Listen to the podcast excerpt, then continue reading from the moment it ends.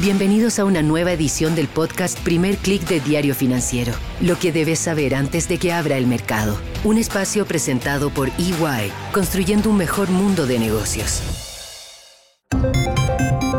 Muy buenos días, soy Marcela Vélez y desde Londres comento con ustedes las noticias que deben saber para comenzar el día. Bienvenidos a Primer Click de Diario Financiero.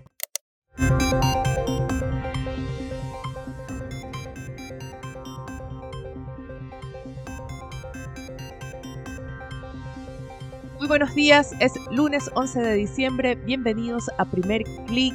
Estamos ya en la recta final hacia Navidad, hacia las festividades de Año Nuevo. Y quizás podríamos decir que esta va a ser la semana más agitada en lo que va de 2023, no solamente por los naturales ajustes de portafolio hacia fin de año, sino también porque esta semana tendremos la acción o decisiones de parte de los grandes bancos centrales. En el newsletter que acompaña a este podcast y por si acaso al que pueden suscribirse gratuitamente en df.cl, titulé el tema de hoy como fin de temporada. Y es que si la política monetaria fuese una serie que hemos estado siguiendo todo 2023, estamos llegando al capítulo final de la temporada de este año. Tendremos el miércoles la decisión de la Reserva Federal, seguido el jueves por el Banco Central Europeo y el Banco de Inglaterra estos tres como protagonistas, pero también tendremos a otros actores importantes en agenda como el Banco Central de Suiza, el de Noruega y en la región decisiones de parte de los emisores de Brasil, México y Perú. De estos bancos centrales, o al menos de los tres más grandes, se espera que sea el Banco Central Europeo el primero en recortar tasas de interés en 2024. La economía de la eurozona está en franca desaceleración, con Alemania como epicentro de los problemas, mientras la inflación se ha desacelerado rápidamente. El escenario es más complicado para el Banco de Inglaterra, hay todavía presiones inflacionarias al alza, sin embargo, se cree que podría avanzar hacia junio con un primer recorte de tasas de interés, mientras para el Banco Central Europeo se cree que se vería una primera baja ya en marzo de 2024.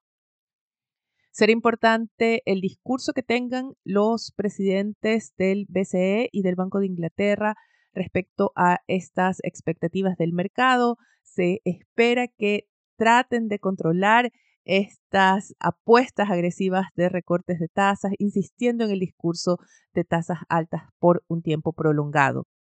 En el caso de la Reserva Federal, que es el banco central que más impacta sobre todo en Latinoamérica a través del tipo de cambio, las expectativas para recortes de tasas en 2024 se han moderado respecto a lo que vimos hace unos pocos días hasta mediados de la semana pasada.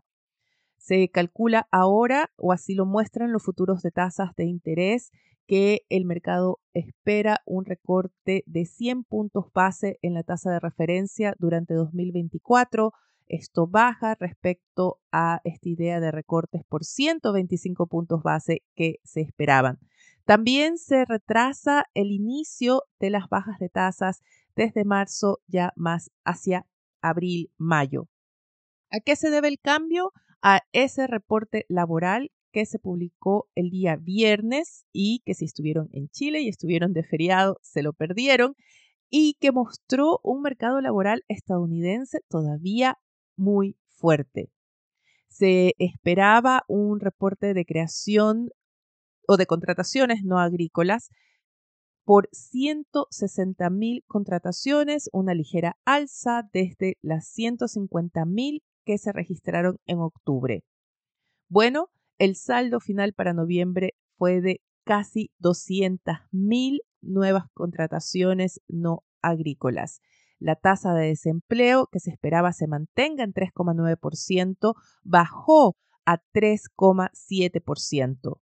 Muy importante fue que el costo laboral, ese ingreso promedio por hora calculado a 12 meses, se mantuvo estable con un alza de 4% en noviembre y muy importante fue que de ese aumento de las contrataciones no agrícolas se concentraron en el sector privado. El mercado esperaba unas 130 mil contrataciones, pues bien, el sector privado estadounidense registró 150 mil contrataciones no agrícolas. Las cifras de este informe lo que hicieron fue moderar las expectativas de una recesión en Estados Unidos. Hay más optimismo respecto a ese anhelado soft landing, aterrizaje suave en que la inflación baje nuevamente el rango meta, pero sin necesitar de una recesión en la economía. Muy importante en estas expectativas será el reporte de inflación que se publica en Estados Unidos mañana y en el cual se espera ver que ya la tasa de inflación a 12 meses baje en torno a un 3%. La atención del mercado el día miércoles va a estar no tanto en lo que diga la Fed respecto a la tasa para este mes, se da por sentado que no habrá cambios, sino en el discurso de Jerome Powell, pero principalmente en esas proyecciones, en el famoso dot plot, que se actualiza y entrega proyecciones para la tasa de interés de referencia a 1, 3 años y también en largo plazo.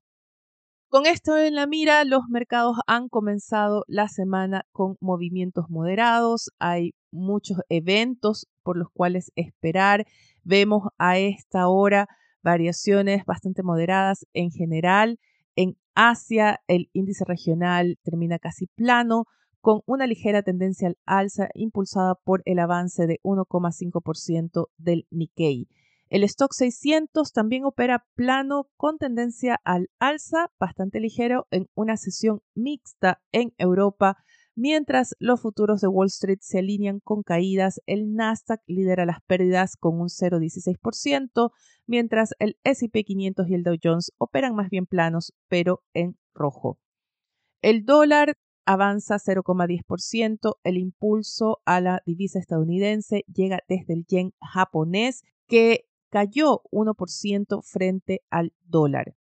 La moneda japonesa refleja la reacción del mercado al reporte de Bloomberg de que el Banco de Japón no tendría prisa por retirar la política de tasas de interés negativas. En agenda para hoy no tenemos muchos datos económicos. Sí, Wall Street va a estar pendiente del índice de expectativas de inflación de parte de los consumidores y el evento principal en la región y también para muchos en los mercados va a estar en Argentina. Ayer tuvimos la posesión ya del presidente Javier Milei. Pueden encontrar todos los detalles de la posesión en dfsud.com.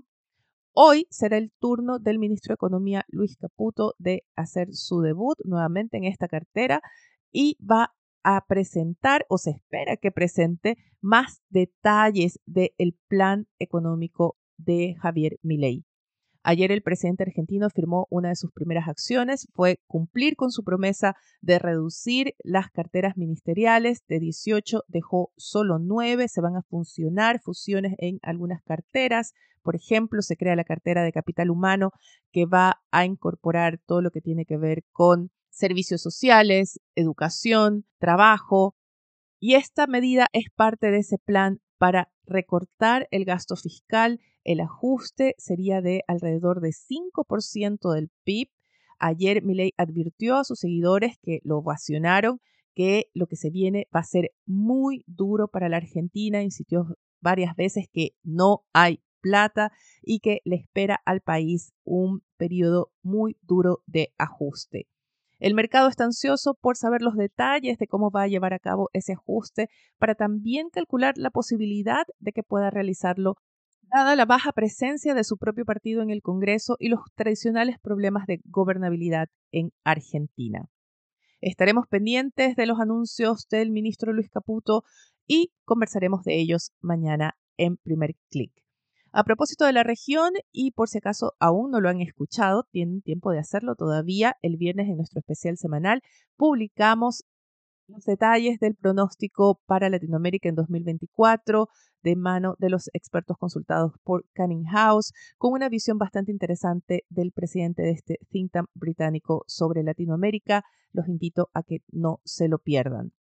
Antes de despedirme, quiero revisar con ustedes la portada de Diario Financiero que en su titular advierte que más de 700 empresas del rubro de la construcción han quebrado en los últimos cinco años. Este es un sector con bastantes problemas y otro es el de la salud, el de las aseguradoras privadas, las ISAPRES. Y en el titular se, se destaca la advertencia de este gremio que tras concretar la modificación de tarifa de la GES advierte que, cito entre comillas, el equilibrio del sistema se ha roto. Con esto me despido por ahora. Los invito a que me escriban a través de mi correo electrónico mveles.df.cl o a través de mis redes sociales donde me encuentran como Marcela Vélez. Sigan actualizados de las noticias del día y más visitando nuestro sitio web de f.cl y de con las noticias de negocios de Latinoamérica. También les pido que nos ayuden a crecer pasando la voz acerca de este podcast y sobre todo dejándonos su calificación y comentarios en cualquiera sea la plataforma que estén escuchándolo.